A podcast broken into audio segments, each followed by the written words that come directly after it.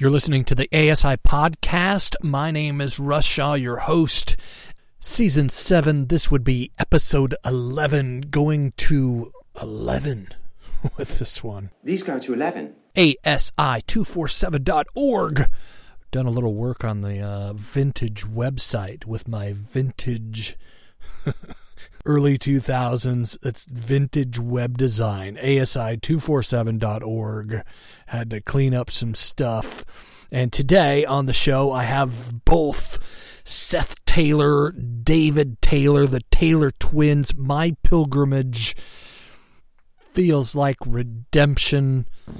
We uh, get into some topics today. Great stuff. Got both these guys in the room at the same time. Uh, kick it off with a little bumper by 6 a.m.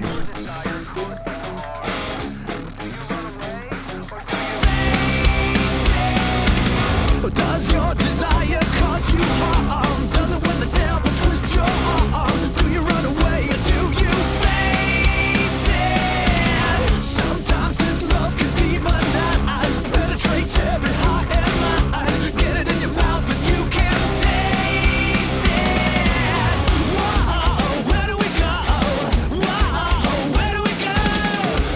Now we're now we're on the air. I think we're on, we're on the air. We're not live, but we're We're on. we're check, on. check, microphone. Welcome, Taylor twins. I'm super like honored to have both you guys on a call like this because I know you're both busy. Like I think we've tried to do this before, but your schedule didn't line up and stuff, and it's just really cool to uh, to have both you guys in in the room.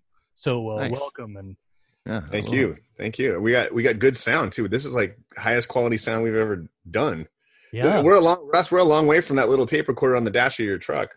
You know, that's right. your van. This is uh this is HD. We got HD uh, going on, HD audio.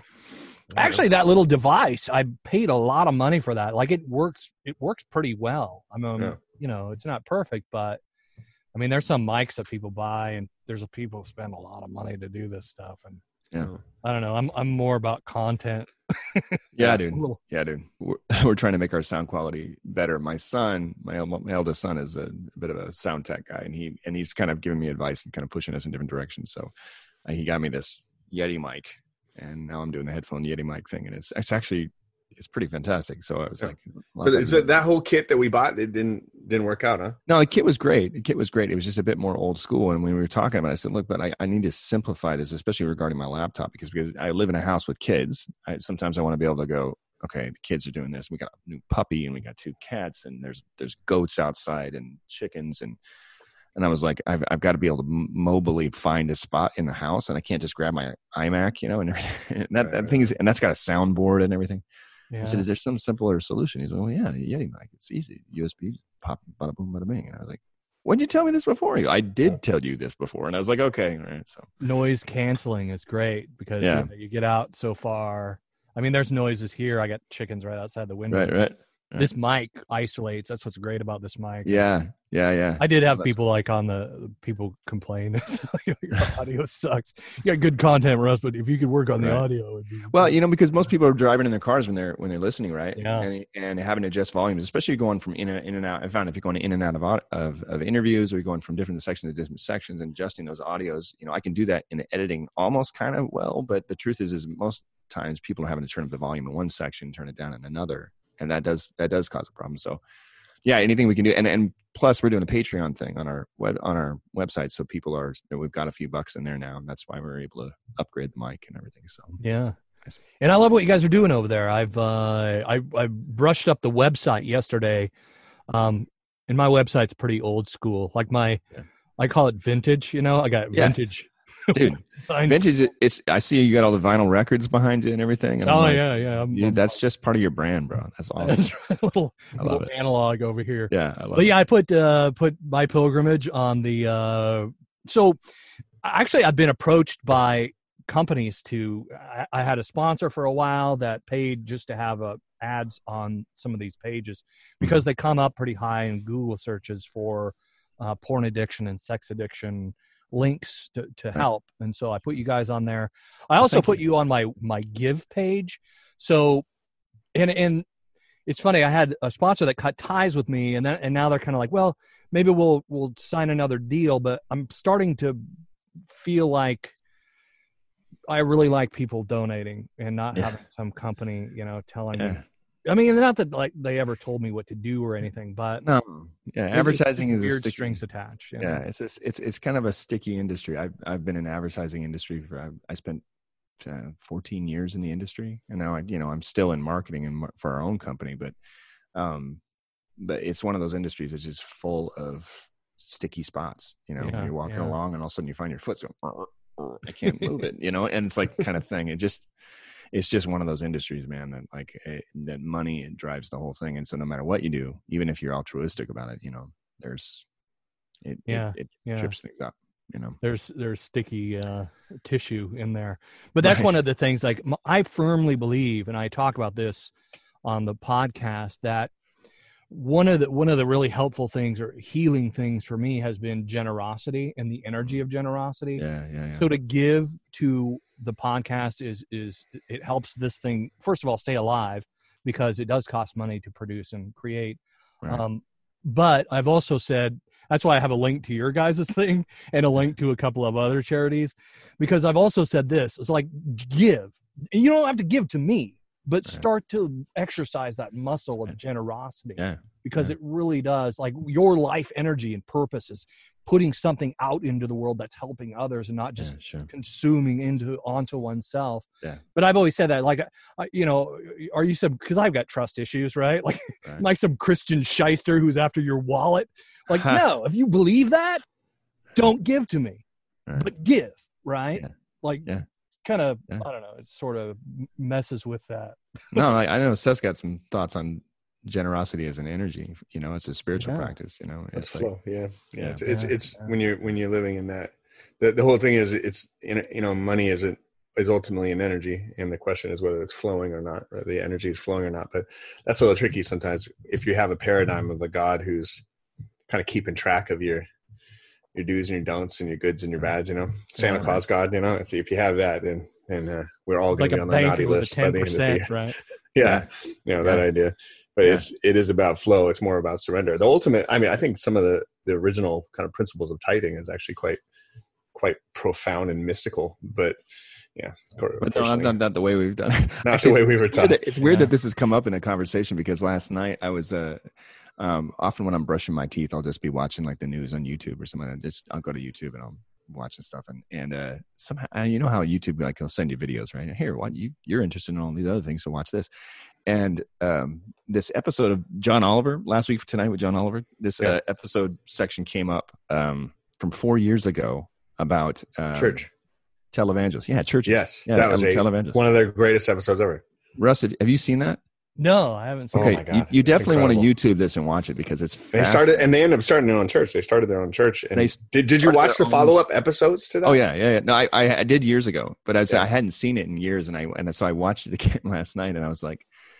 oh man, like that world of, and it was this one was, specifically focusing on televangelists and how they get money and how, and he went through the entire kind of thing, and and uh, I was just thinking about, I was thinking about my mom and and and how you know just growing up in a church in, in growing up in a church and also growing up in a in a world where you know Trinity Broadcasting Network was on 24/7 or the 700 Club. And it was Churches are a cornerstone of American life. There are roughly 350,000 congregations in the United States, and many of them do great work, feeding the hungry, clothing the poor. But this is not a story about them. This is about the churches who exploit people's faith for monetary gain. And when I say that, you probably think of 1980s televangelists like this guy. I'm just getting into a prophetic vein. Mamamoko solo lo basata. Mandada basata. I don't make this stuff up. That man is Robert Tilton, and though he, like many televangelists, was caught up uh, in an expose decades ago, he never really went away. Healing, go into those knees. Arthritis, go in the name of Jesus. Tumors, go in the name of Jesus. That one calling with lupus. Lupus, you foul devil, you bow to the name of Jesus. Lupus, you bow to the name of Jesus. You go in Jesus' name. Lupus, you complicated and not especially easy to describe malady, you go, Lupus! You vex us with your foul lupusness, you go! Now, though you may not be aware of it, televangelism is still thriving in this country, and Robert Tilton is just a very small part of it. There are several large media networks devoted to televangelism, including Trinity, Inspiration Ministries, and Daystar. And the preachers that appear on them can have incredible lifestyles. Just earlier this year, a man named Creflo Dollar got people's attention with a bold request. Pastor Creflo Dollar of the World Changers Church International facing harsh criticism after starting a fundraising campaign to buy this $65 million luxury private jet. If I want to believe God for a $65 million plane, you cannot stop me. You stop me from dreaming. Creflo Dollar wanting a private jet is not remotely unusual. There is a pattern of preachers wanting high end airplanes, and when they get them, they're not always particularly humble about it. I had enough money to buy a beautiful Cessna Citation jet, cash. And since there's so much jealousy in this room tonight that I can feel over this, a few weeks later, I bought another one worth three times what that one was, cash. Act happy over my blessing, folks. I bought a jet cash, I bought a bigger jet cash, fuck the haters, act happy for me. That's, that's not a sermon, it's the first draft of a Rick Ross single. Now, now, preachers claim these planes are vital tools. Look at Kenneth Copeland, who, along with his wife Gloria, are among the most successful TV evangelists. A few years back, he asked his followers to help buy a $20 million jet, promising it would only be used for church business. But a local news crew did some digging, and what they found will probably not surprise you. It was a News 8 investigation last February which first raised questions about Copeland's apparently personal use of his new church jet. This is a preaching machine. Most notably for a ski trip to Colorado and visits to an exotic game ranch in South Texas. Here's Copeland and his son John proudly posing with a pair of axis deer indigenous to India and Sri Lanka. there was constantly fundraising happening all the time. I just remember watching Jan Crouch on TBN, you know, every time someone sent them, you know, a billion dollars, they'd be like, yes, praise Jesus, just jumping all over the place. And I'd just be going, and I remember as a kid going, but that whole existential thing that started happening to me when I was little, you know, that whole kind of conflict of like, "Ah, God doesn't need money. God doesn't need money. Like, why would God need money? God, you know what I mean? That doesn't make sense. Like, and and, and I remember as a t- I think probably the dominant images of religion when I was a kid of, of Christianity, that evangelical form of Christianity, and then of course I didn't grow up Catholic. I'm sure they they do the same thing, you know, with selling, you know, what was it? They they you know Indulgences. yeah, indulgences and things Yeah. um, it is it was definitely around tithing and fundraising. It was it was you know my parents our parents told us flat out 10% or God will not bless you. And of course, at the same time, I'm looking around and I'm going, our next door neighbor's house is way nicer than our house, and they are not Christians. And I'm going, you know what I mean? And I'm going, what is that? You know? But my, my mom was definitive about it Yeah, very, very. it was concrete it was definitive you give 10% or you are fucked and it was like although she didn't use that word but i think that's what she meant Kind of And- she had. Yeah, yeah. know, It was one time. weaponized in a different kind of way. Yeah. yeah yeah I remember Yeah. thinking the Well, Catholics were cool because they had bingo night, you know? right My grand really evangelical, like she would be like, oh, that's sinful and gambling and all that oh, stuff. Oh, I like. I don't know, it's Yeah. kind of cool. They're raising But- money and they're everybody's sitting around and usually smoking and right dabbing with the, the great irony oh the great irony of it is that there is is with with all of these things there's this kind of like Seth was pointing to that there's this thing in scripture where it talks about the giving and he's talking about it being rooted in something mystical and you're talking about saying look if it, don't just give to if you don't want to give to me don't just give there's something in that process in, in which and the buddhists talk about it as a spiritual practice right? As a, a practice of you know and I, we were as i do here in you know when we when we have money which right now we don't because we don't have any jobs or anything because we're on maui and tourism is gone and everything. But um you know we give money. And but we also i think the biggest thing is is we just find whatever is in our path in which which the spirit says give give give give. You just do it. And you don't do it with the expectation of return. You you know i pick up hitchhikers all the time I, this is my way of giving sometimes it's just like on an island that's kind of a regular form of transportation on maui you know and so you just you know almost every time i'm heading to kahului from kihei or something like that i'm just pulling over grab somebody yeah, where are you going you know let's go you know and there's all kinds of ways generosity. It's that Yeah. synchronicity and, and kind of harmony and syncing up with that. Right. And uh which brings us to the topic, right? Yeah, yeah. Yes. Like what it, it, we're getting around to some of the language of, of perfection and, and Sure. what it means and and uh, I posted something and then David said something that triggered me. And so we should have a conversation about this. Like this was brilliant. Hey, kudos, kudos for doing that though. For for for going. Yeah. Hey, let's let's actually get in a in I the even same brought room. my wife bought me this. Here it is. It's- Yeah, and you should put it back in your wall, bro. I did not mean to, you know. And I honestly, know. like, I wanted to bring it into the, the, the conversation into this video. Okay. So yeah, my wife found this and and, uh, and and it syncs up with a lot of my philosophy on uh, gratitude. uh-huh. Um, you know, life may not be perfect, but parts of it are pretty awesome. yeah, It's yeah, yeah. Um, Hmm. but but before we get into that a little bit, I wanted to ask you. Speaking of synchronicity, and and that's part of this conversation, um, because you guys are twins.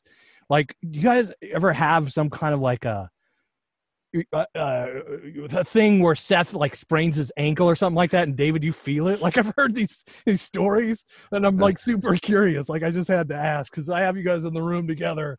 Yeah. Weird like that ever happened? No. Not not. I've never I've never been like, ouch, you know, and sitting at the dinner table, like my ass hurts, you know, or something like that. You know? That's your voodoo You know, doll or Seth just something? fell off his bicycle. Or And. I'm not, and I don't, I, I don't necessarily think that that can't happen in in certain situations. No. But, da- but David and I are are yeah, we don't seem to have that type of soul connection. You know, No, we have we have we a have a connection of some sort. Yeah, there's yeah, from a synchronistic standpoint, there's definitely a um I think the thing that goes on with us most, and it's becoming really useful is as we've been working through the my pilgrimage stuff, um, is that when Seth's saying something, I know what he's trying to say. And when I'm saying something, he knows what I'm trying to say. So if it doesn't come out perfect, like I could start a sentence and he could finish it. Right. Mm-hmm. And and one of the things that's been really interesting is that Seth Seth has been has gone down. If you want to talk about a road, he's gone down. He's gone very very much gone down the road of a theologian, a philosopher, a mystic, in that area, working through his on his spiritual path and working through healing and that kind of thing. And I've gone down a a, a path that's maybe slightly less mystic, but definitely my world being around communication and so what we've been able to do is is kind of mold those together in which Seth and I, especially when we were writing Feels Like Redemption, there'd be a lot of conversations. He'd be like talking about something. And there'd be even times when I was editing the book and I was looking through it and I'd go, I'd read a paragraph of Seth's stuff and I'd be like, man, that's deep. And I'm like, that's too deep. Like that's, that's something that someone, and I'd, I'd, I'd be able to tweak it, bring it back to something that someone can digest a little bit because I know exactly what he's trying to say. Whereas you can send it to a third party editor and we had another editor and the editor would go, I have no idea what he's trying to say right here. I read it and I'd be like, oh, I know exactly what he's trying to say. You know, because, and because, you know, we've been in each other's brains for since before we were born, you know, and, and that, so that's been really helpful. Um, I think that as we've gotten older and matured, it's gotten even more, it's gotten better and better. Obviously there were times, you know, when we were younger where we kind of butted heads a lot, um, because we're different, you know, um, and I think now it's more about the similarities in terms of uh, the way that we think and stuff like that. That's coming into play. So, Yeah, I think that maybe that's what triggered me in your response to me posting the sign. Um, Yeah. was that it wasn't deep enough, Uh-huh. and I think it, it triggered me in a in a kind of a churchy kind of way. Like, yeah, yeah, sure. And I and I, I recognize that now. It's like I look back and I went, oh, you know, that was probably kind of a snooty ish came across that way. I didn't intend it that way, but I definitely see how how because I guess for for your viewers, what I what I had posted was you had you had that thing, and I said, okay, now I want everybody to think about the, the basically what I can't remember exactly how I said it, but it was So like the idea, the idea that you're already perfect. that you are perfect. You are perfect. yeah, and it, that and that life is perfect and that this is perfection and um it's uh i don't know do you want to it's up to you if you want to get like want to get into i can try and explain kind of what i was what i was articulating well, I thought Uh, we could flow with it as as kind of wordsmith. Sure, like maybe sure. that's what the, that you and I kind of track with as sure as a, a Sure. wordsmith. yeah Um, well they, okay so so let's deal with this concept of perfection. Perfection. Yeah. What it what Yeah. it is, Let me. Uh, what it is, and, and how the role that it's been it's played. So in- Seth, why don't you start? I'm actually going to go grab something because there's something I want to read to you guys. I can, I mean, as a third party here, um, I can tell you this this much is that you're dealing. You guys are the reason that it triggered you, and the reason David and that whole thing is because of two things. One, every every concept, word, thought is is there's so much attached to it on a on a there's so much context in that word yeah. and how it's into the understanding of language and how we Right. use language, right? Yeah. When you said semantics at one point, you said it, it seems like a semantics thing. Well, of course, it's a semantics thing. Yeah, You know, yeah. of course it is. But uh, and then also there's the idea of consciousness, the idea that we we are going to interpret anything we experience from the level of consciousness we inhabit, and and all of us are in transitionary kind of spaces, moving from one level to so so where where if I was to ask you, Russ, does everything happen for a reason? At one level of consciousness, you could say absolutely yes you know because it's all god's will. And then you go to a higher level of consciousness and you go no it all seems to be random. And you go to an even higher level of consciousness and you can go actually 100% yes everything happens for a reason. It just the, the truth of it keeps changing according to the space you occupy. And so the idea of perfectionism the idea of perfect because essentially david was quoting the tao in a lot of ways like he's he's like you know, there's so much ancient text that's saying you are perfect Right. right?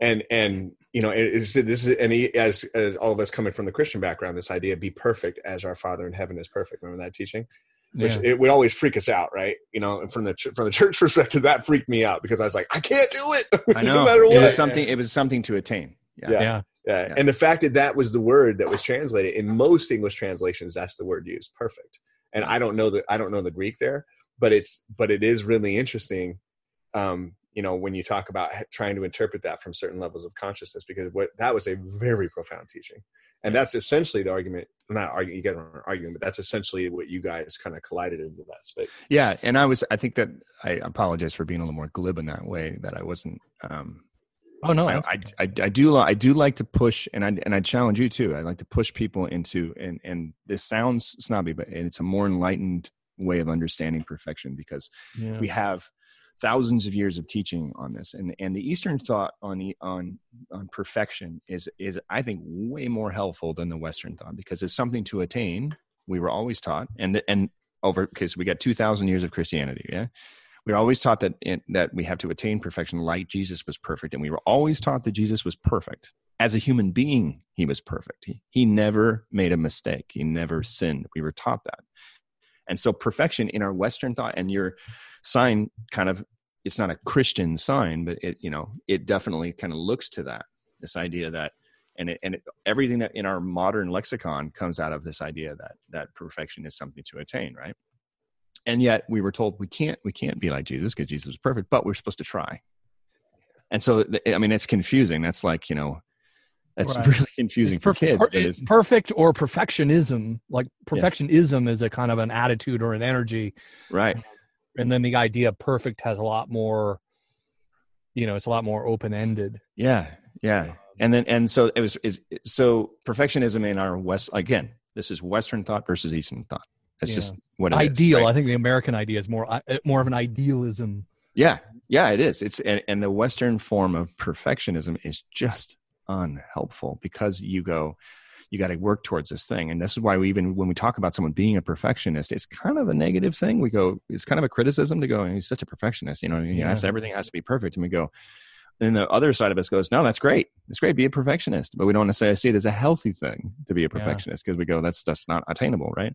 it's a burdensome thing. I think when you Right. you can see that in somebody, like if they're all Right. stressed out all the time right, because they're a perfectionist, and then there's some people Sure. that just like the artists who has to not necessarily have everything you know the right way because art isn't that kind of thing, right? right, But they right. spend a lot of detail and time trying Yeah. to communicate whatever they're trying to paint or set or And, and again, that's a wonderful example because in Western and Eastern art, and just footnote, oh, you know, I have a degree in art and everything, and master's degree and all this stuff, and we have studied a lot of art history. If you look at Western art, okay, and the development of Western art, and you can you can start back, you know, early 1800s where we're still doing you know portraits and that kind of stuff because camera's not invented yet. And then we as we move through camera's a big grenade thrown into the art world. And then you and now everybody wants a portrait with a camera. Now we have you know modern art impressionism post you know expressionism you know abstract expressionism you know postmodernism pop art. We have all these different kind of evolutions of art all trying to attain what we used to have which was we were the we were the the, the skill masters who could make the pictures and now we don't. And this is this is the western evolution of that. The eastern this is not happening because I got filters on my right. Right exactly. In the east this this crisis is not happening because perfection and and and and you know the Jap like the Japanese uh for art form and I'm sorry I'm forgetting the word right now in the Japanese of just making the letter right? Perfection in the attainment of that through that it already is. Each brushstroke and the slowness of it is just it's perfection in movement. And so there's instead of trying to attain that thing it's more about the isness of the thing. And i love the term isness because everything is exactly what it is like in this moment right? And i i wanted to read a uh, i finished a book a few months ago I, i've done a, a lot of reading over the years of you know things in quantum physics but one of the best books i ever wrote or read on on quantum physics was um there's a it was a book called the dancing Wu Li masters. It's by a guy named gary zukav. It was published in the 70s but he's basically and he goes basically it was a real attempt on his part to explain um, quantum physics quantum mechanics um, the the new physics what we call to the the lay person so someone who I've even just heard it called. I I took some notes on that quantum physics. The the inclusiveness of imperfection. yes it- it- again and that's a really wonderful way to, to talk about it and very but a very western and he's in the book it's interesting because what he's coming back is he's coming back to like hey maybe you know in in classic physics right newtonian physics which was all about matter and cause and effect and that kind of stuff the western thought was really really helpful right? But when you had niels bohr and einstein these guys cracking the code in the early 1900s and you know max planck going into quantum physics that language the western language has gotten harder and harder and harder um, to understand because it, it's not as applicable right? When you get into because once you get so small everything is a theory right? It's all theory. Yeah. but the theories work but we can't we can't put those theories in not like you and i can put those theories into practice we can only imagine honestly what what's going on so um i wanted to read a, kind of a section in which they were talking about it we were talking about implicate and explicate order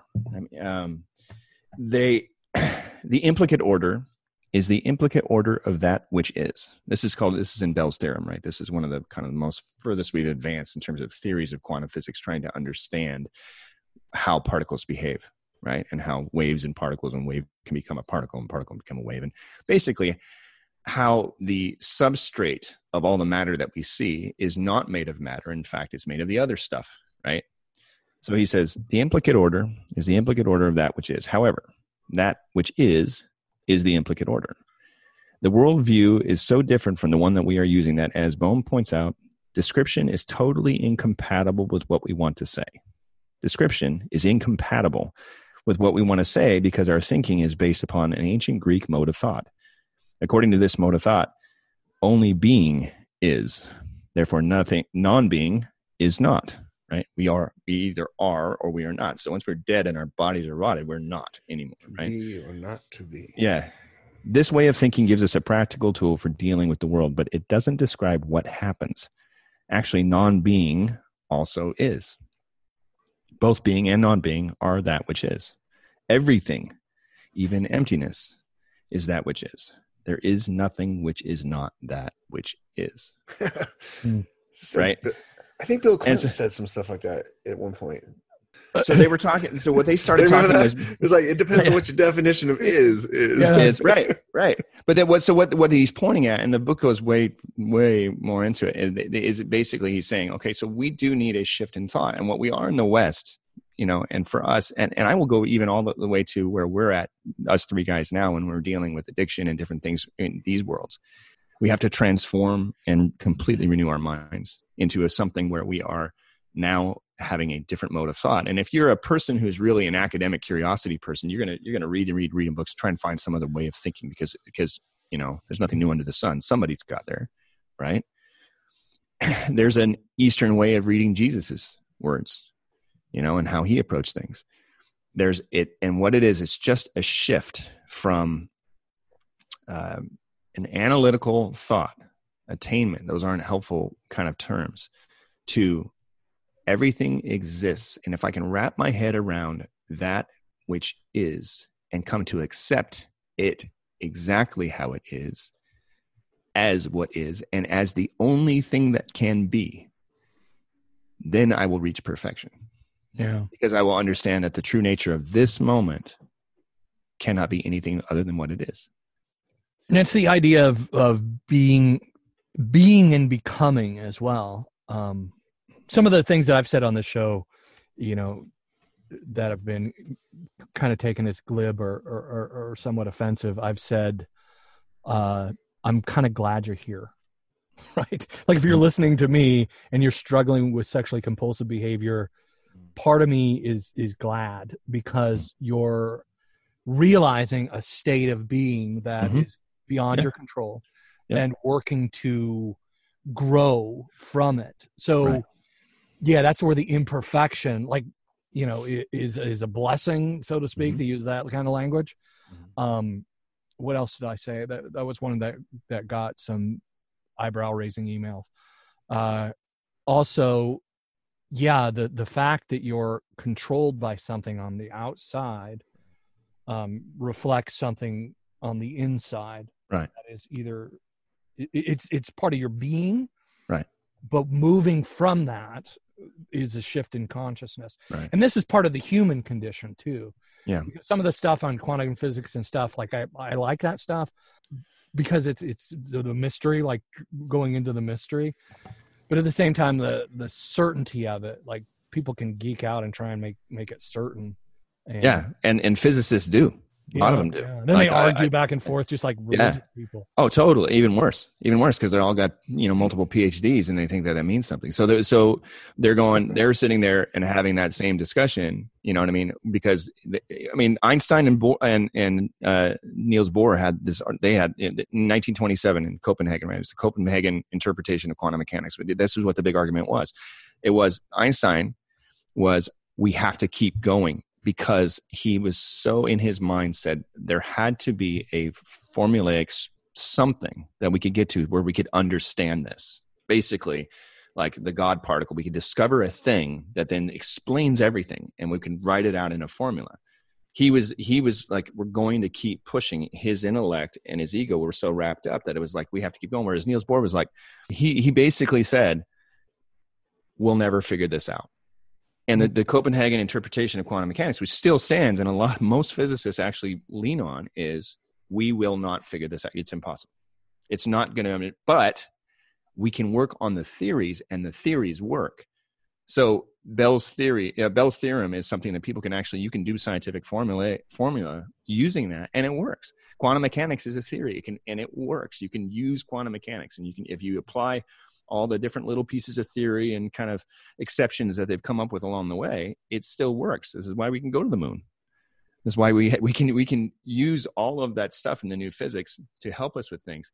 And e- time and time and time again we've seen that it works but they still can't explain it and Yeah. that is why the book is called the dancing Wu Li masters because he says if you want to understand it you have to leave the realm of physicists and you have to come into a mystic realm. He says because in the mystic realm then you start to go oh that makes total sense. And this is why it's funny. If you get with someone like some new age person who like meditates for two hours a day and you go and you, they'll explain they'll go oh yeah no i totally get that. And they do. You know if you talk to seth about it look at seth he's, he's sitting there and he's like um, yeah because you understand it. Like i could say to someone like seth i could go it's perfect and his brain goes yep but he fully understands that kind of i guess the the the deep deep aspect of what i'm saying Yeah, the, the layers of cake between well, yeah, the third that. and fifth dimension. Yeah, and this is if this Yeah. is this is why, and, and this is very much Eastern thought. Eastern thought helps you kind of go, oh yeah, no, we're it lets go of all of the all of the other kind of way of understanding it. And I know that there is part of us in the West that, and especially in t- today's age, that we want to say, right in the middle between Eastern and Western thought is where we need to be.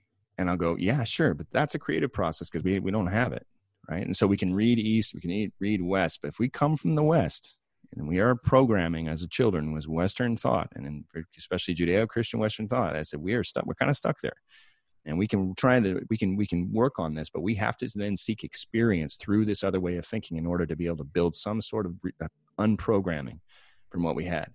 And if we don't, if you don't, if you don't seek that out, and you just want to try and wrap your head around by reading lots of books, it's it's impossible. Intellectual approaches. Yeah. You just get lost and Yes, new a new exactly. addiction. You have to experience it. Yeah. Yeah. And this is where the healing stuff, like in my pilgrimage, that's where all of that comes in. Where we we go, hey, we start the book by talking about, you know, language, right, and talking about what we believe, why we believe, and it's all philosophy. For the first, you know, five chapters, we start in triggers and that kind of stuff. But then we get into practice, and we get into like, okay, now you have to experience what it is to heal, you know, and that is a straight experience. And and every single person who first experiences it goes, what the, you know, and they have their own thoughts and start to understand things and. That's that's yeah. I think that's part of where I was, you know, in your response to the the perfect sign. Mm-hmm. Um, and some of it was thinking back to, like, I have a a recovery background. You know, Yeah, I started yeah. going to recovery groups. Sure. I was forced into recovery group when I was 16 years old. Oh, for wow. Jail. So I was sent to rehab Sure, sure, sure. um, because I broke into my my uh, ex stepfather's home and stole all his booze with my friends. Wow. Drank half gallon of rum and had an alcohol overdose. Spent a week in the hospital. Oh man. Actually, died several times on the way to the hospital. I died for two and a half minutes. Was my longest um, time. Uh, but anyway, so being forced into recovery and then going to meetings, there's something about that group, you know. Like I said recently uh, to some guys, like I always found a lot more spiritual growth and transformation in the basement of a church. Not what's going on, the pageantry and the music and all that upstairs. It's funny how they call that worship, right? No, the worship was great today. Like, uh, I don't know, man. It's like a show. Um, but but when you get people in a room face to face, eye to eye, and and sharing these kinds of um, deeper, you know, the the struggle, the becoming, so to speak. Um, what am I becoming? What have I become? Right. um, as a being those are really interesting so i think that you know harkening back to if, if i entered a room and somebody said hey russ life's already perfect you know Uh-huh. I know it totally. Com- I, and I, I totally get it. It's, but let me ask you a question though. Do you still go to that those groups? no Why not? I, I i i would like to but part of me is uh the, the reason i don't is um i've grown past it i think Exactly. like it's hard for me to be in that room like i i respect those folks and i i could Mm-hmm. be there and ask certain questions and i have a a knowledge maybe a wisdom that i didn't have as a younger man and when i was in that environment in churches uh, Right. it was just really good to to ask to to love someone and then try and pull from them using certain questions Yeah. So you learn a new you learn a new way of being. Yeah So let me ask you something. Are you ready to go meditate in a cave for ten years? no Okay, right. And you're not. And because and and yet and yet you could end up there in your life where you go, "Oh, I'm ready for that. I'm ready just to go and sit alone and be alone and just meditate and be in that space." But what we can all go, "Oh, dude, I'm not that doesn't even sound appealing." Why? It's not because it's not awesome and helpful and it's really like some powerful thing. It's because that is a more enlightened space. That is there's an understanding with that person that I have not attained. I'm not there. And yet I don't hold that against them, right? Jesus walks into the wilderness for 40, day, 40 days, and that's the freaking Middle East wilderness. And, and that's, but none of us, yeah, but I don't feel the hunger inside my chest to go, I'm going there. But you can, you can go back on the, on when you first started going to those groups and you can go, man, that really, I needed that at that Yeah. time. yeah You know, I look back on friggin' I read this book when I was in the middle of my addiction stuff and I was a conservative Christian. I remember reading when uh, the pastor stood up in front of our whole megachurch and he was like holding every man's battle. He's holding that up, that book. He's like, every man in this church needs to read this book. And I just, like oh, and I felt this intense. Somebody has written something that's going to help me. Something it was, and I needed it, and I consumed it. I read it in two days, and I was just like, and then I was practicing everything in it. I'm like, because it was something. And I look back now with gratitude on the book, even though I think the book itself, in the long term, isn't was not a solution for addiction. I think it actually ended up doing a lot of damage to a lot of people because what they did was they went to that group and they stayed there because they had Yeah. found it. Yeah. And if you if you didn't have the guts to say, "Yeah, I grew past that," now if you told those guys that are in the group right now, "Oh yeah, I grew past it," they'd be like, "What a snob!" like, you know what I mean? What a, what Yeah. a terrible thing to say to someone.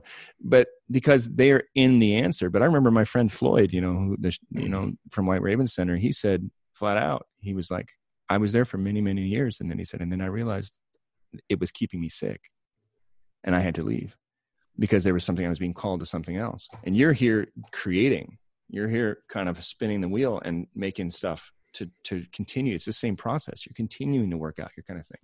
And now we're now we're talking about something that for you, you're going to have to wrestle with internally this concept of being of just what is and the full acceptance because what you're going to run into internally is all kinds of resistance to what is Yeah. to the acceptance of who we are and that is the thing that i continue to wrestle with all the time you know there's this legend that the buddha you know one of his disciples said to him um, you know what is the most difficult you know what is the most important meditation?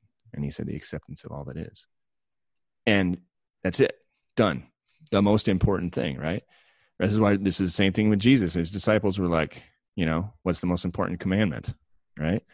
And he's like you know love your god with all your heart and soul and mind and love your neighbor as yourself. Yeah. those two things. And so, You- three, there's three things there. i'll go ahead. Go. With acceptance of all that is God, all that is your neighbor, and all that is self. yes You know, so you Yes. love your neighbor as yourself. He's saying it's, Right. right and so you, hear eh, these simple kind of things you can go meditate in the cave for 10 years 20 years 30 years and have that and that's you know what i mean it, it- you can spend the rest of your time uh, just contemplating that idea internally you know that is not an external concept it is completely internal and if we don't if we don't get our wrap our heads around the fact that the battle is is not a battle but that the journey is inward you know? It's not a fighting outside. It's not a dualistic war out here with with with addiction that the internal journey is the one that brings us to healing. It's the place to be. And that's when the person finally goes yeah i think i'll spend the next 20 years meditating in a cave i mean it, deepak chopra is a funny i mean i know we all know who deepak chopra is he's this kind of modern spiritual teacher writes lots of books and stuff like that and he's kind of a, a yogi and kind of a interesting guy but i saw an interview with him recently in which uh, I can't remember who the interviewer was, but they were like, "So, like, what's what's a day look like for Deepak Chopra?"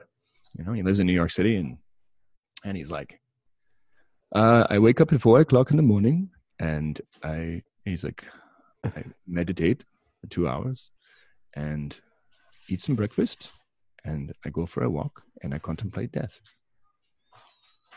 and I'm like, that's the modern dude in the cave. That's what he's doing, and that's actually where his hunger lies. His hunger lies in, in completely in the internal journey of, of of life. And so when people are put in his way, and he feels the creative urge to write a book, or he does these things, he goes and he just kind of shares what he understands and knows. But he's in the he's in the the later years. He's in his mid seventies, and he's starting to go contemplate this next kind of thing, and it's it's really beautiful, you know. And so we the the key becomes to be where we are and accept this thing fully and not only come to a place of understanding of it but a place of love and embracing of what is exactly where we are right? Find the resistance expel it from your body. Now i want to say one thing and i think this is worth a discussion with the three of us is that some of the people that listen to your podcast russ are in really tough places. Because it's one thing to tell a homosexual person to come out of the closet you know tell a gay person hey come to an acceptance of being gay or, or having same-sex attractions. And we all especially even in our society at large right now are cheering that on and going hey it's great to come to an acceptance of your own sexuality. But if you have someone who and this this sounds you know harsh but if you have someone who has attractions to kids or you have something that you know there are these things that are are incredibly shameful and dangerous that's a way harder challenge right Yeah. if you have there's mental illness involved and there's other things involved it's, it's really easy for me to sit on a podcast and go accept what is you know be you know embrace who you are that kind of thing when some guy's going dude i have a genuine urge inside here to like have sex with kids Right. That is damage other people. Yeah, it's damage. There's other thing people. with addiction or chemical addiction. Like there's a there's that same like I have a urge inside me to to drink a, a half gallon of vodka. Yeah. Uh, that's a self damage. Right. But yeah, man, I, I'm tracking with you because I think that that's where it can get with the the shallowness of Right. being the guy in the cave who meditates, like trying to relate to that. And Yeah, but this is where I would ask Seth to talk about the internal process of healing in in term, and this is the stuff we advocate in my pilgrimage for that person, because the process is actually the same. It's just that it takes you into a place that's maybe more intense. Um, Seth, what do you, if you could give us kind of talk about a little bit about processing and about what we do in terms of kind of when we come to a place to try and accept the thing, we run into resistance that's so severe. Yeah.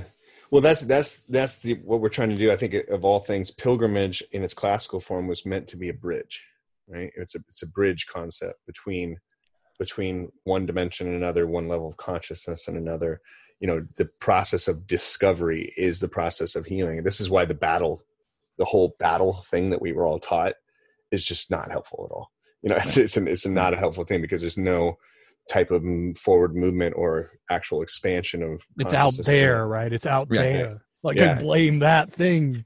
Yeah. Yeah. Well, and, and I have, you know, I encounter people every single day, you know, that, and people come to me for one on one work where I could tell them all day long that, hey, you're already perfect. Just accept that, you know, and, and it's not going to help them at all. You know, Yeah. it's not Yeah. going to even, Yeah. they'll go, okay. And yeah, you know, just do that. But there's this fascinating, well, and that's what we were all told growing up, you know, be Right. holy as, as your father in heaven is holy, Right. be perfect as your father in heaven is perfect. You know, there's this idea that I mean, you're what you're talking about is a perfection divorced from morality, right? You're, you're taking it out of this. You're you're airlifting it out of this dimension, and you you know to be in this world but not of this world is what you're calling Right. people to, and that is an actual process. And so what we do when we talk about processing, we're you know, gosh, this is really big, but like when you when you talk about quantum physics and what Yeah, people two are, minutes. Really I. I, I, I, I sat with. Okay, can I just tell a quick story to, to kind of try to illustrate my Stories my are always helpful in this. Yeah. So I sat. I, I started with a client the other day. First, first, first uh, session with him, and he's 15, 15 years old, and he's just he's a survivor of brain cancer. He had a brain tumor, tumor removed, and so I, I work with a lot of athletes. And he's a he was a soccer player and a pretty decent soccer player, and now he's trying to learn how to move again and walk again. Like like to watch him move, you would think he would he'd never you know he's just trying to get his balance and how do I kick a ball and how do I get my left leg? You know, his his you know a couple weeks ago, his dad said his, he he couldn't even really bend his joints. You know, so he's just getting to this point where he's trying to he's trying to learn his brain again, right?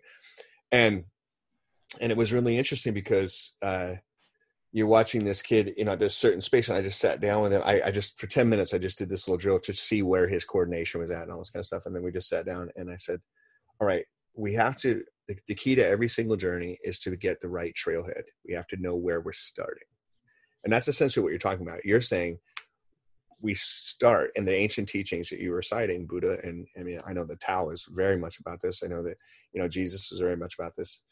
When when you talk about your starting place is perfection, right? And let's talk about what that actually means, right? So if I say your starting place is perfection, David's gone. he just goes, we'll, we'll fix this in post. Potty break. Potty break. Anyway, I'll wait for him to come back. So I don't know what just happened. Yeah. Like I'm tracking with you. I get what you're saying. It's uh There it is. Yeah. So we'll fix that in post, but is that turn on a movie and yeah the, the the starting place is perfection. And so and then i said okay so let's let's talk about what what you're made of. And so what i did is break down here's what you're made of. And we get into quantum physics what what is matter you know how you're mostly empty space and then and then all- and it always comes down to what is energy right?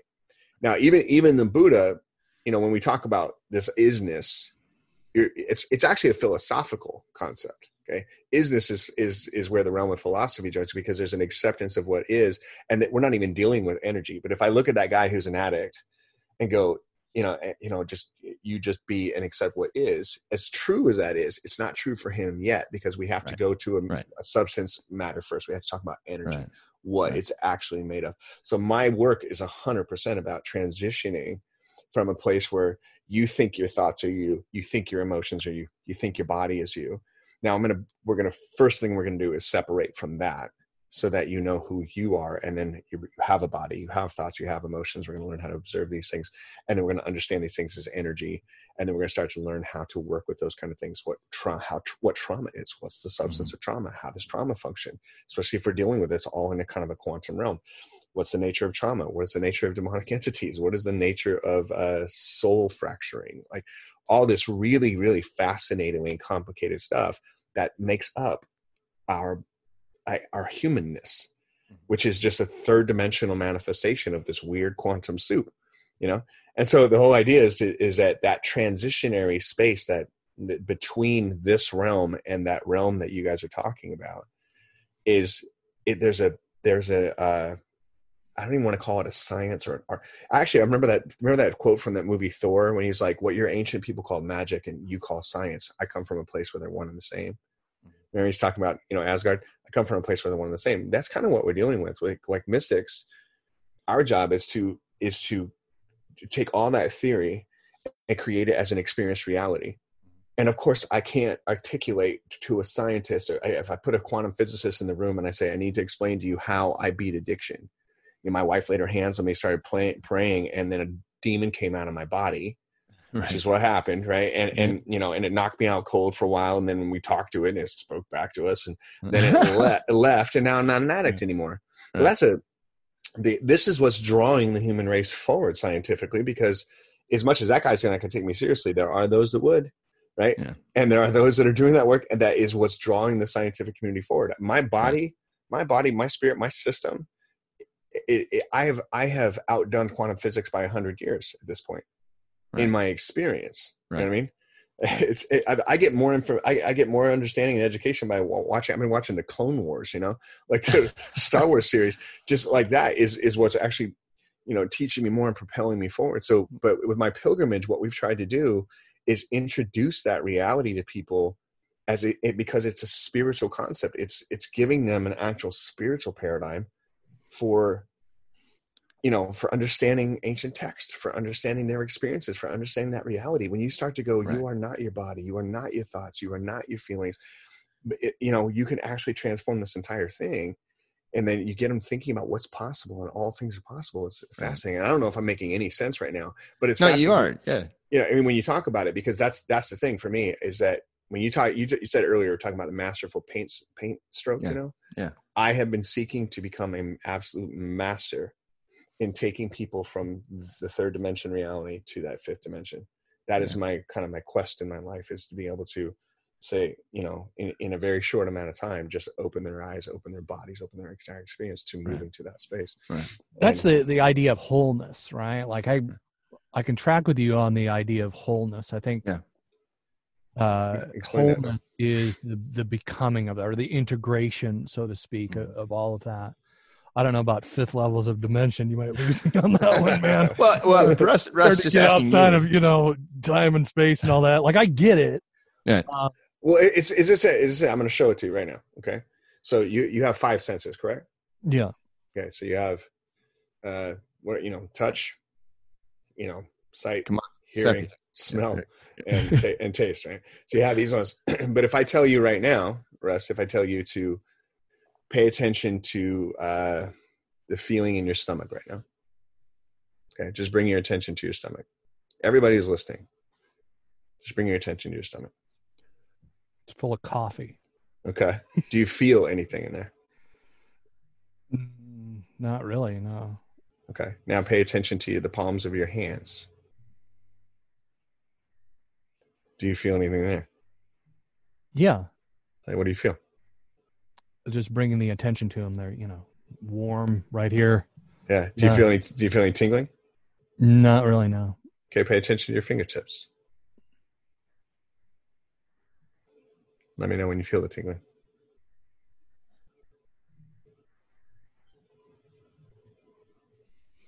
I'm not feeling it, man. Yeah. Well, it's interesting because we're just talking about directing your attention. You you are not. but yeah, directing attention. I, I, Yeah. I, but you're not practiced in feeling, right? Not, a little more practice in feeling than I was. Like Sure, sure, sure. Well, of course, always. But you're not practiced in feeling. You're not. So you can say you more than you were, yeah. But Yeah. this is the idea. What we do with my pilgrimage, the very first thing we do is we start to feel. And, when, and if I ask someone, okay, you got five senses, I say, yeah. And, and they go, oh, I feel that knot in my stomach. For the first time when they start to, start to go, oh, Yeah. every single person I ever work with, the first thing they go is, I don't feel anything. And you go, well, that's a very distinct feeling. What's that feel like? And eventually they're going, I get this thing in my chest, or I get this thing in my stomach. And I go, Yeah, it takes time to get into that, you know. We're- Yeah, we're yeah, absolutely, yeah. It's like breathing and and bringing, uh, like, and I do spend that time. Like, I'll spend time bringing my attention to my breath. Yeah. A lot of this is getting out of my head. Like, Well, I'm that's, that's what I'm so talking in about. my friggin' head. My prayer life is much like that now. Like, I'm not using words to pray anymore. One of the the scripture that was was really eye opening to me was, "I know what you need before you ask." Right. Mm-hmm. Like, so knock it up. Right. all those words we there. just do. Hey, I got wait, wait, wait, wait, Right. No, but when God you're when you're training that attention though like even when you're feeling when you're feeling the palms of your hands or the inside of your stomach Yeah. What which one of your five senses are you using I don't know. I don't think about it in those terms. I'm trying. well to, answer my question answer my question when you're when you're when you're using when you're using your attention to feel feeling your breath feeling your hands feeling your stomach which one of your five senses are you using I guess all of them, right? no none of them it's a sixth sense right so we're starting to that's where we start to move into a different dimension your five senses function in the third dimension okay you're using what's it's a psychic ability what's known as clairsentience it's an ability to feel energy so if someone's sitting here listening to us right now and they can feel the tingling in their fingers they're using clairsentience to feel that they're not using touch you know, it's certainly not taste, smell, hearing, or sight, right? They're just simply using clairsentience. It's the ability to feel your energetic fields. And, And be conscious. It's part of uh, And, consciousness. and yeah, and that's what consciousness is. And it be- immediately begins to expand your consciousness when you start to become aware. Oh, well, there's a whole realm of experience that I'm having that I wasn't aware of. And that's what we call the spiritual dimension. And that is a different dimension. It's not the third dimension. It's that's you know, typically, you know, by mystics would refer to the fifth dimension. And and that's the idea is what we're trying to do is open up an entire awareness of the existence of that dimension within us. That's the idea of when Jesus said, be in this world, but not of this world. He was saying your your actual experience, your actual life is an internal one. I mean, this is why some of the really groundbreaking work that's being done by some of the more brave, you know, quantum physicists that are out there that are saying, "Hey, is it possible that our entire reality this is and this is one of the, the branches of the copenhagen interpretation is it possible that our entire reality is being created within our own consciousness right that we are literally in real time creating our own reality all the time So, you know I mean, let me interject real quick. Is this is important because if we go back to the example of the person who's listening to this podcast, who is you know grappling with more complicated and more you know, scarier uh, addictions or problems, this is completely applicable to every human being. You know, because it's it's essentially a if that person can go and just sit for a minute, take all the stuff that you're so ashamed of and all the things that you're just going, this is such a horrible thing, and just we're going to set those aside. We're just going to we're going to place them over here in the corner for now. And you're just going to be this. You're just going to move through this idea.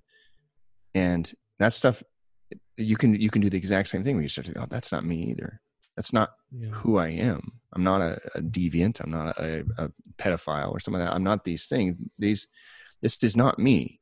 Now is it more complicated? Yeah. It's it's harder for us to wrap our heads around and it's going to be maybe harder for that person to move through because that energy has such a that that is such a strong grip. But the but this simple concept like hey just you know i can tell i can sit with some person who's a pedophile and i can go hey let's just feel our palms feel our fingers and we can talk about this concept.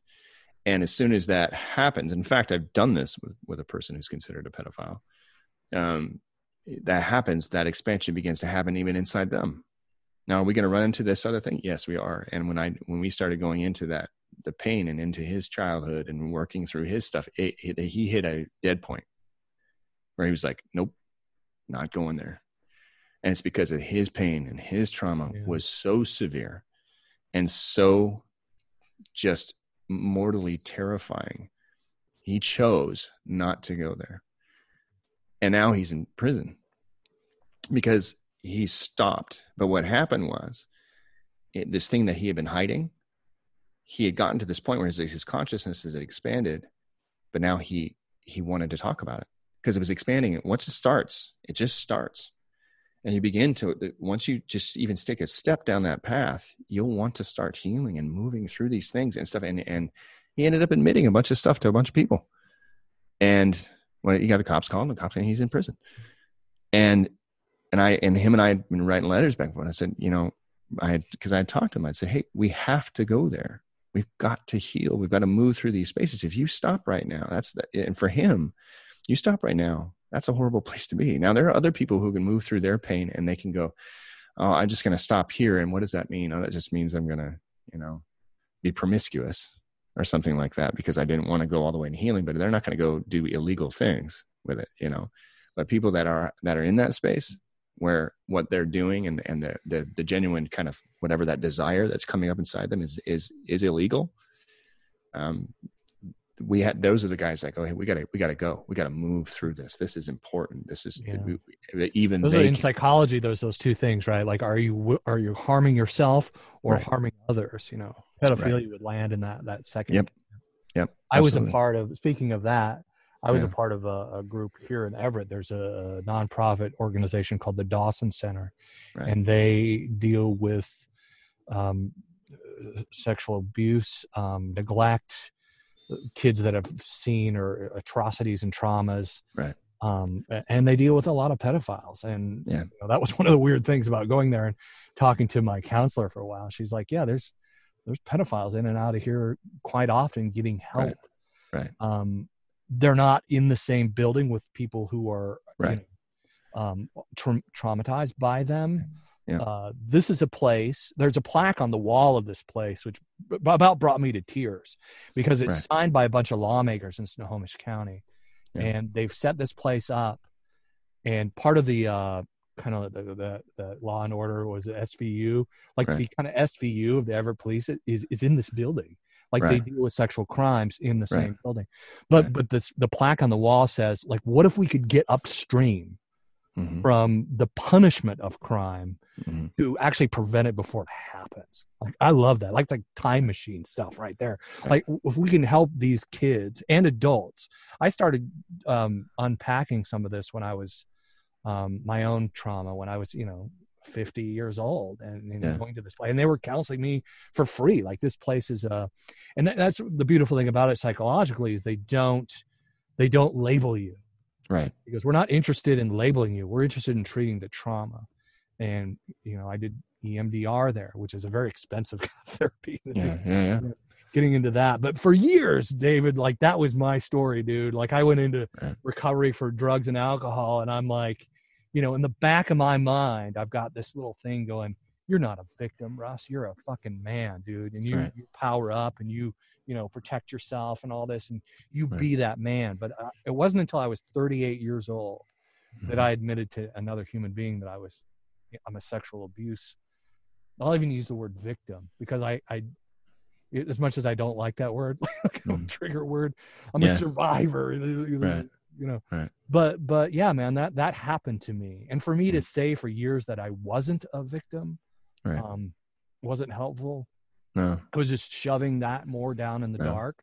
And then, you know, dealing with the show over the years and and uh I went seven years without looking at porn at all. Like or masturbating. I didn't masturbate, didn't look at porn. It was all, you know, just my wife and I and and uh I thought that was pretty cool or or you know, the sense of purity or whatever, you know, word Mhm. you want to use.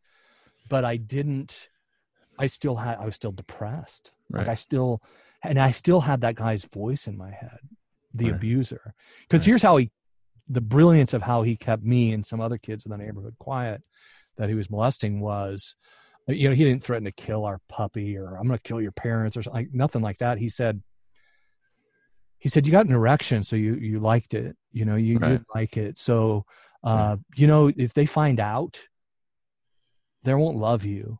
You think they're going to love you when they know how dirty you are, you know? Right. Yeah. And this stank totally up with my Christian worldview upbringing. Yeah. Yeah. and so that voice in my head for years like you were describing earlier the self-talk of shame um it, it wasn't that you know y- average person they do something wrong it's like i was hungry i was tired you know um i wasn't present the, the self-talk isn't isn't so much i am bad like i am the epitome of evil and Right. being able to get into that space and say you know you, separate yourself from the thing is kind of what you're saying right david Well, we- we're saying that, but we're also saying, and I think this is what Seth's point was, and that we definitely, definitely um, believe that everyone kind of has to go there. Is that there's an actual energy that you have to identify in the in your body, yeah. right?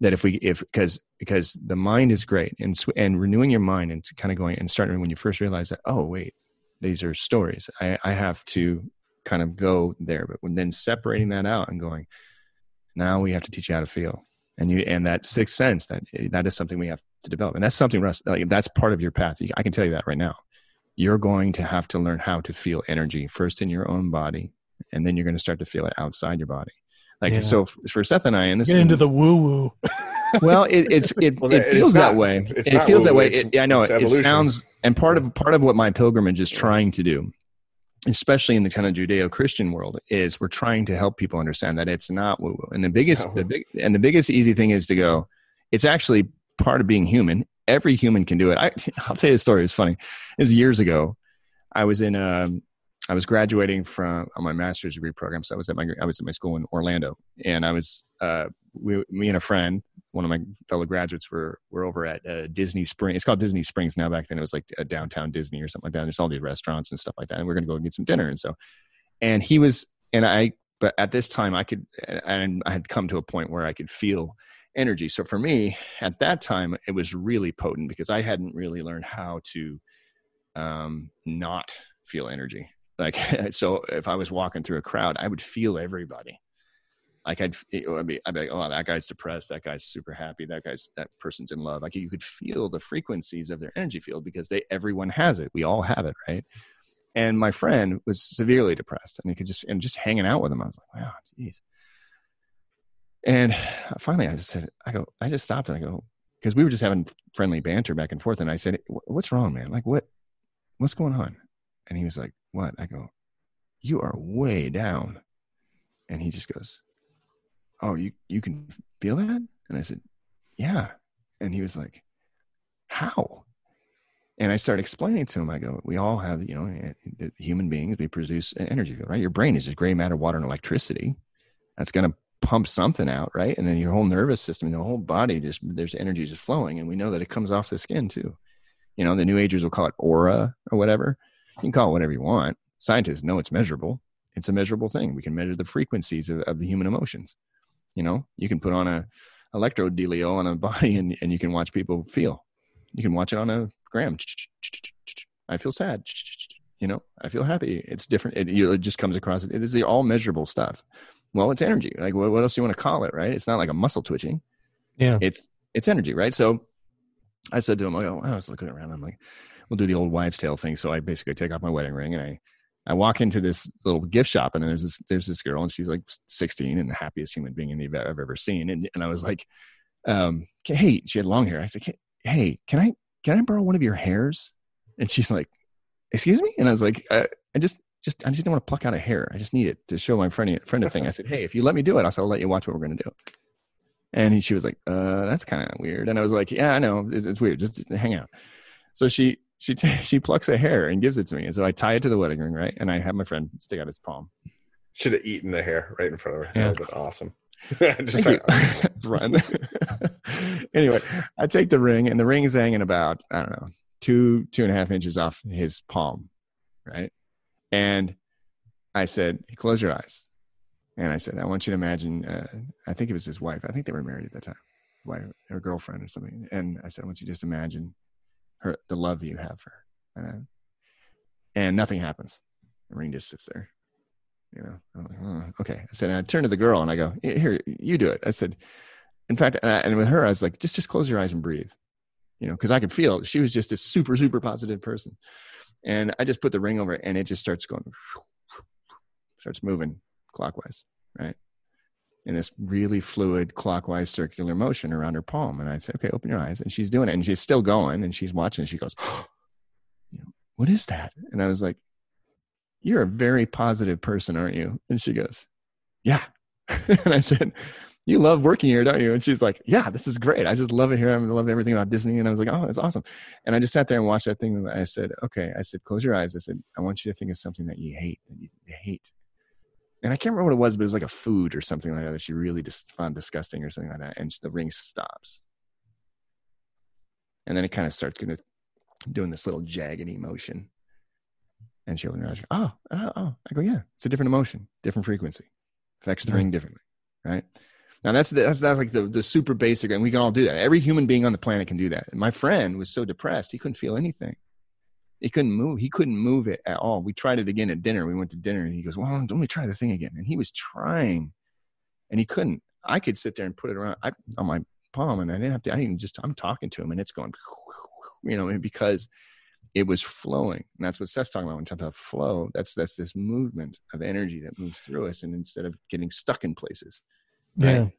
So that's the that's the the basic idea, and that is not like, and this is the thing, that is for every single human being on the planet. If we were all doing that every day for five minutes, I swear to God, it would all fix itself because we would all come into a space where we start to identify more with our spiritual body instead of our physical body, and then we wouldn't feel the need to defend this physical body so much Yeah. you Yeah. know this ego and every all the trappings and the money and the houses and stuff we trying to understand that you can go sit in that cave be perfectly happy if we could find 8 billion caves and we could all just go sit. We'd be just fine.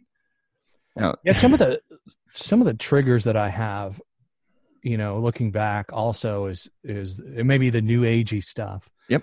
um and it's cool that you guys are you know i'm, I'm having this conversation with you and like because i don't I'm, I'm not an educated man right? Like i'm not You're self-educated not- bro. Yeah You're yeah. artic- yeah, i didn't go to college. Like i i didn't even finish high school you know Yeah. I fill out job applications i lie about that shit where i'm at I started dealing drugs when I was 17 years old and dropped out of high school. sure And I kind of climbed a ladder. I got into trafficking cocaine in the 80s. And then meth started to become a big thing. Um, Rolling Stone magazine called Granite Falls, Washington, just up the road here, um, the meth capital of the United States. Jeez. I met a man um, who I had to be blindfolded to go to his house, you Mhm. know. And then we get up there, and it's this beautiful, just beautiful kind of A-frame, big mansiony kind of house. And we, uh, I'm introduced to this guy, right? Like they- they, uh, we'll call him uh, a TJ. Uh, TJ wants to meet you. And, okay, cool. I don't know who the hell TJ is, but I'm I'm there because I want to make some money. You know, I need to pay bills and stuff, right? And uh, I was living on my own actually. About 17, I had my own apartment. My mom helped set that up, but you know, kind of getting away from my mom's stuff. But this man is sitting in the lotus position on a pillow. You know, he, he opens the door and he's looking over this beautiful expanse of this valley. So it, we're way up in the mountains, up in Granite Falls, freaking you know dirt road somewhere, and there's a stream below him, and he's just kind of sitting there, and he's you know he's doing the thing with the with the fingers, you know, yeah, yeah. and he's bald like like we are. he's Yeah. like this guy. Hey, I I, got, got hair something down to here. here, you know. I'm wearing a. Metallica shirt, you know. I'm uh, smoked out on weed, you know. I'm sitting there g- meet this guy, and he also was was extremely positive. Like he was just a Right. very likable dude, Right. and you know, talking to him, like he had this. He was he was basically used me as a drug mule at 17 years old, but he it was it wasn't like he felt like he, he was one of these guys like you see in the movies, you know, Mhm. like I'm going to use this kid, you know, and Yeah. he's a stupid kid and all that. Right. Like no, he this was his ministry. He felt like like I, we need to get the world high because there's Right. a lot, of, you know, horrible shit going on out there. So Sure. let's yeah see how much drugs we can move. You Yeah. know, I'm going to have you bring stuff into downtown Seattle, which I, I did. I, you know, one, two, three o'clock in the morning, sometimes just weekdays. Um, I would buy or I would sell. Um, like was so so yeah that and that was a, a big emdr session for me i had a emdr session where this guy i had to move him out of the back seat of my car Mhm.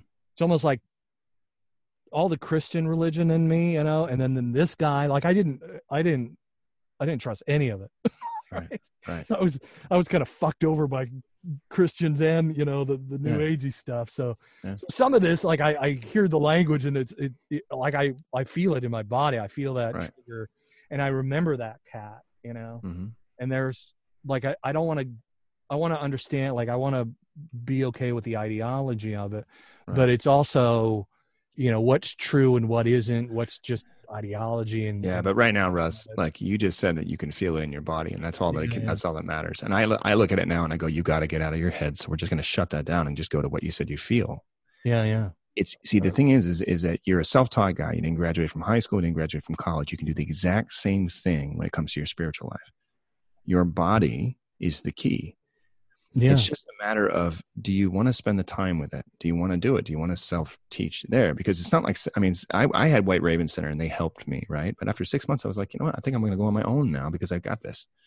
I, I had learned that my body is here to teach me and it's connected to, turns out, everything. And if you don't, if your spiritual body is connected to everything, then you have access to everything in the universe, every, every person, every soul that's gone before you, everything is there. It's access, but you have to start with going, that's where the key is. So it's not even a matter of like, well, I got to get out of my head. Don't worry about that. That that in and of itself is like, oh, I have a hard time getting out of my head. I'll always tell people, Yeah. I go, becomes like exercise right like yeah, I I mean, gotta so, get on the yeah. tread Right, right. It, can you can you yeah? And then the only that. thing is, just practice the thing that's in front of you. And the thing that's in front of you, you just said, I, I could feel that in my body. The trigger was pointing to the thing. The trigger is the gift. That's episode five, by the way, that's coming out on Yeah. Tuesday of our, of our. We're talking about triggers. Is that the trigger is the gift? It's pointing to the thing. It's going, hey, look, Russ, Russ, here's a thing to heal from. The thing you're feeling does not belong there. It was put there. And so you have to, that's the thing to go to. And that's the thing that imagine if you didn't feel that, but the same trigger was there, it just no longer hit that thing. Yeah All of a sudden you didn't feel that. And that's called healing. The trigger no longer hits the thing because the thing's gone in your chest. It's gone. It's pointing to it right now. There is nothing else. There is nothing else. That's the next step on your pilgrimage. It is, oh, I get that. And then when you're done with that, Spirit will show you something else. And you'll get you'll find something else. And what'll happen is over time, the hard stuff that you're gonna hit first, it'll start it'll just heal and go away. And all of a sudden you'll be running into little things. Now after like six months, I was like, my my sessions at White Raven or my sessions I was doing on my own because I was doing just as many on my own at home, were getting pretty chill. I was like finding like, man, I had a stressful day. And I'd sit down and move the energy from that, you know. Like, really? There's no like I'm not gonna get any kind of like getting beat up in the neighborhood when I was six or something, you know, and there was nothing like that. right right? It was Yeah, just nothing yeah. like that. I was just like, I found myself kind of living. And I remember the point where I went, I woke up one morning and I was just perfectly happy. And I went, I can live like this. Like, this is what I've actually been asking for for like 15 years. I can do this. I can live my life this way. And so my, my practice, my meditation practice is actually pretty mellow. It's not intense. It's not, I'm not Deepak Chopra. I'm not sitting there and, and I've questioned a lot of times. I'm like, do I, do I not want enough? Should I be like, you know, like Seth is like, I'm going to find, I'm going to just the fucking universe. I'm going to know every single thing until like I got sparks coming out of my fingers. And I, and I look at, and I think about that all the time. And I go, I go, become an x-man or something well, yeah, no, no, no. But, that, but the Well, thing is, it- Seth and I've had lots of conversations. His, his, I guess his mission is different than mine. Yeah. And I, I swear to God, like for me, I've, I've come to a point where I, where my mission, But full enlightenment's not necessary to experience freedom. All we have to do is want Yeah. to know what experience we want to have. David had Exactly. a very clear vision of what he wanted to experience I in wanted his peace. life. Yeah. Yeah, he just he wanted peace. I I as I the deeper I got into it, the more I realized it wasn't just peace that I wanted. I I really did want to know unity consciousness. I want to know I want to experience my life as the Buddha experienced his. Mhm. And and as Jesus experienced his. And if I and and and I'm willing to continue wrestling with those components on on so many different levels. You know, for a guy like yourself, you, you know, I, you, Russ and I've been friends for a while. He's one, he's a good friend of mine. So we we've been talking about those certain things that still exist in your life where you go, wouldn't it be great to completely transform this component and that's all we need if we can go if we can look at one area of our life and go i want to experience that differently Mhm. that's the key. And then That's the understanding that you whatever triggers whatever's sitting in your body is the thing blocking Yeah. So that thing you just described as your in your sentence, Russ, when you were talking, that thing, that's the thing pointing to the thing that's going to help you experience the way this, the way you want to experience it. That's it. It's Yeah. Mm-hmm. something, and that's because that's how And I spirit works. what it's evolved into maybe is because I, I went through a whole like i said we you know my therapist and i walked through that it's it's interesting you bring up quantum physics and all that like that's one thing she said about emdr and i told her about white raven too and and I, I told her about the book you know the rtt and and uh and she goes ah that's really interesting i'll check that out. But she goes you know what's cool about emdr and i and i said what? She goes we really don't know why it works. Like it just right? Yeah. it just does because you're getting Right. into that place. It's That is Niels Bohr, right? you from that i think Right. that talk therapy is sort of just up in your head Right. and you're kind of talking things out. It's like no what do you feel? What is that thing in your body? Let's go after that where, where is it tightness in your chest like that's what she would ask me i'm explaining the story with the man um, you know, the guy in the in the woods who used me as a drug mule, and she's like, "Where's where?" You know, all of a sudden it's like, "Ooh, where is that in your body?" Sure. It's like, I was like, "Right here." All right, Right. let's let's go into that, and then we start Right. we start going, Yep. and eventually I got to the point where I he was sitting behind me with a gun to my head like this. hmm And so I would be driving and I could see him in the rearview mirror like this. Yes. And uh and then when I would turn around, he's just sitting there smiling, like, "Hey, wow. everybody, you Interesting. know, Yeah. go get Yeah. him." The man, I, I heard, I don't know if this is true or not, but I did hear from somebody that this guy was like shot to death in a, a FBI raid in the early '90s. This freaking guy. Wow. Um. So, but but yeah, that the the feeling in my body. Where was I going with that? Um. And and I- I think that anger is something that I use. And I would I'd love to get your guys' take on Uh, it. let's let's just talk I about it. use anger. I, Yeah, I like the anger. Anger Sure. sometimes just keeps me alive. Anger Right. gets me out of Yeah. bed in the Yeah. morning. Like Your I want. It's not so much that, at yeah. people, but there's a there's a there's something that people attach it to. Like I'm not mad Mm-hmm. at a person so much. No, it's an energy, man. Yeah, right? It's an energy. Yeah. And so you have it in your body and your ego likes it because it does keep you alive and it does help you survive. Okay. But you got to remember there's you're two, right? You're an ego, you are a spirit. So the question becomes is if you want to, like Seth was saying, if you want to experience this thing over here like this, if that's your desire. When we talked to a guy the other day, um, it was a Mormon guy, and we were chatting, and he and he, you could tell, like we were talking, and I was like, he wants to experience real freedom, the kind where he doesn't have to have a filter on his phone, he doesn't have to filter on his computer and his thing. He he doesn't. The porn's just not a thing. He can walk by it, and it doesn't matter. He wants that, and he was like, but he had convinced himself that he couldn't experience things that way. So we did this kind of the same thing with him. We're saying, hey, what if it was possible? Is it? Yeah, it is. So for you, it's the same kind of thing. Like the energy, anger, your ego, and your spirit. The conversation is there where you can go. Yeah. You know, your ego, yes, wants the anger, and the question is, is Like that sitting in a cave. That's boring as fuck. There's work to do. Right. David. Right. So the well, the question right now is exactly, and that's exactly true, bro. That's not where you're you're at, right? But right now, are you content with the life experience you're having now? And that's the question. Because if you are, if you go, yeah, you know what, I could do life this way, and I'm I'm happy. I want to do it this way. Then cool, good, done. You know what I mean? Like do do life this way. Continue on your on your journey. Continue on your mission, and keep making cool shit, and and have everybody doing that stuff, and and be content. But if if you're honest with yourself and you go, yeah, I there is something else that I want. There is some other contentment that I want that I'm not there yet. Then the question is, okay, do you go after that thing in your chest? Because it's already there. It's just showed itself. It's that's the thing that's in the way. Yeah. And are you willing to let go of the anger if the anger is the thing that's kind of keeping you from having that? Yeah. That's the Yeah, I don't know. I think that, question. uh, I started the show basically on that that premise when I went a year without viewing pornography. I didn't think that was even possible. Sure.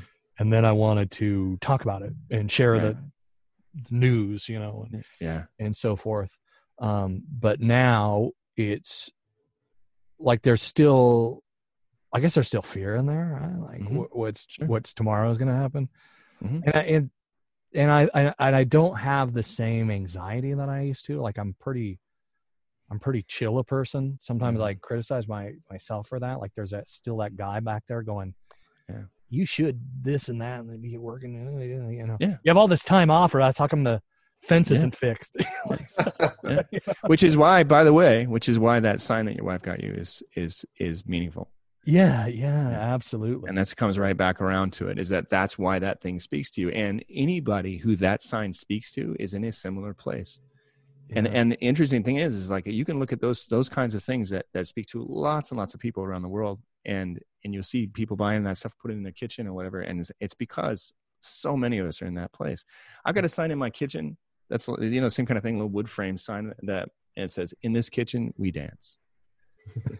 Because I wanted, and that speaks exactly to like the heart of my of my existence now, because I wanted peace, and we did this work, and it was hard, hard work, and pursued this thing, and I got to a place where I'm like, yeah, I can live the rest of my life this way, and I can.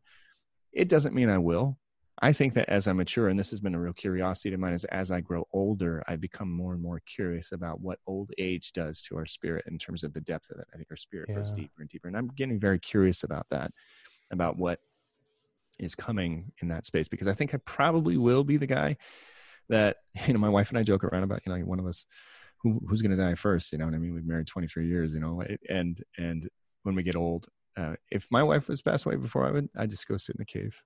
I'd probably in the in the cave because I think that's kind of where I want to be. And I have this part of me that really just desires that just to sit and be. And I think that that's the ultimate experience of peace is, is coming to a place where that's what you want. You want to just sit and you want to be in that and you just want to exist and just the isness, right? And all that in the material sense, just be.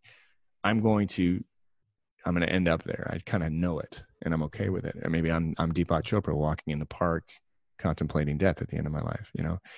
I have So- a friend that defines wholeness as when the way of your being, or when the truth of your being meets the way of your being. That's That's nice. wholeness. That's Yeah. that's pretty beautiful. Yeah. Um, coming to that. You should. So Russ, like a- all that stuff, man. Oh, sorry. Go ahead, son. I was just saying that that's a really beautiful kind of Yeah. way to to end our hour and a half. Yeah. Yeah. Oh, yeah. I think we should wow, it was long probably- Yeah. Yeah. No, we Yeah. could keep going. I just want to encourage you, Russ, to, to, to, um, to just spend some time thinking about, um, what do you want? What do you want your life experience? If you're there, admit it. Go, I'm good. If not, admit it. Yeah. And then find that thing in your chest and go for it because it's pointing to it, you know? Um, yeah, man. yeah. And thanks, Thanks. for, And having thanks for uh for doing this, and I appreciate Oh, you guys. And uh, Russ. Always appreciate you, man. yeah, dude. That was, that was great. That was great. check out mypilgrimage.com. I keep uh, uh promoting free. you guys. Free stuff. I went through the Yeah. website again. I talk about going through the website. There's like three different ministries that I've had on the show over the years that are just gone.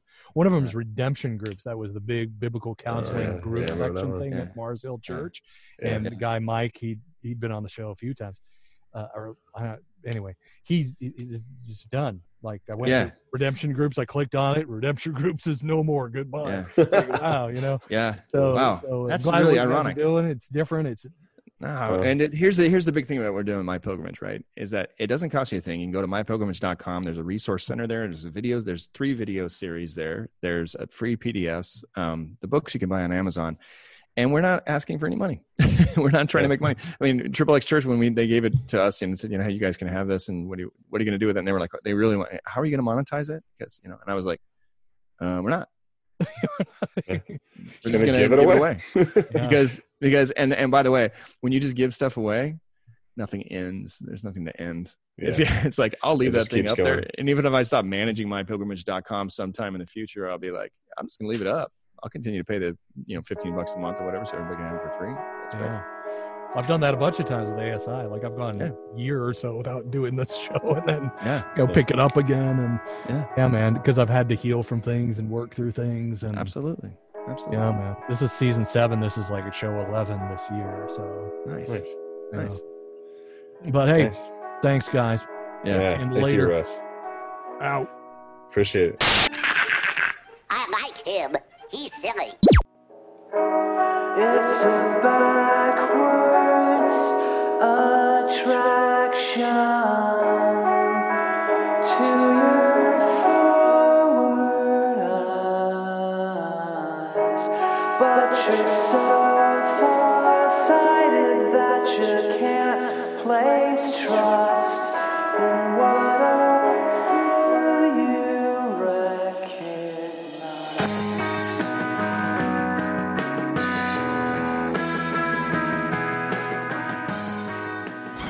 AS, I, or Attitudes of Sexual Integrity, is a listener supported podcast. Do you like what you hear here? Please leave a review on iTunes, TuneIn, Stitcher, or wherever you may be hearing this podcast. The podcast, Attitudes of Sexual Integrity, is owned by Digital Audio Project LLC, who is responsible for its contents. SI, the podcast and its content is for informational and entertainment purposes only and is not intended to replace or substitute for any professional physiological, medical, legal, or other advice. In addition, Russ makes no representations or warranties within or through the podcast or website. If you have specific concerns or a situation in which you require professional physiological or medical advice, you should consult with an appropriately trained and qualified specialist. Like the jams we play here on the podcast? Go to asi.org and follow the Kickin' playlist, or search ASI Podcast Bumps on Spotify. Follow the bands if you like the music and get notifications for concert dates, merch, vinyl, and stuff. Okay, bye now.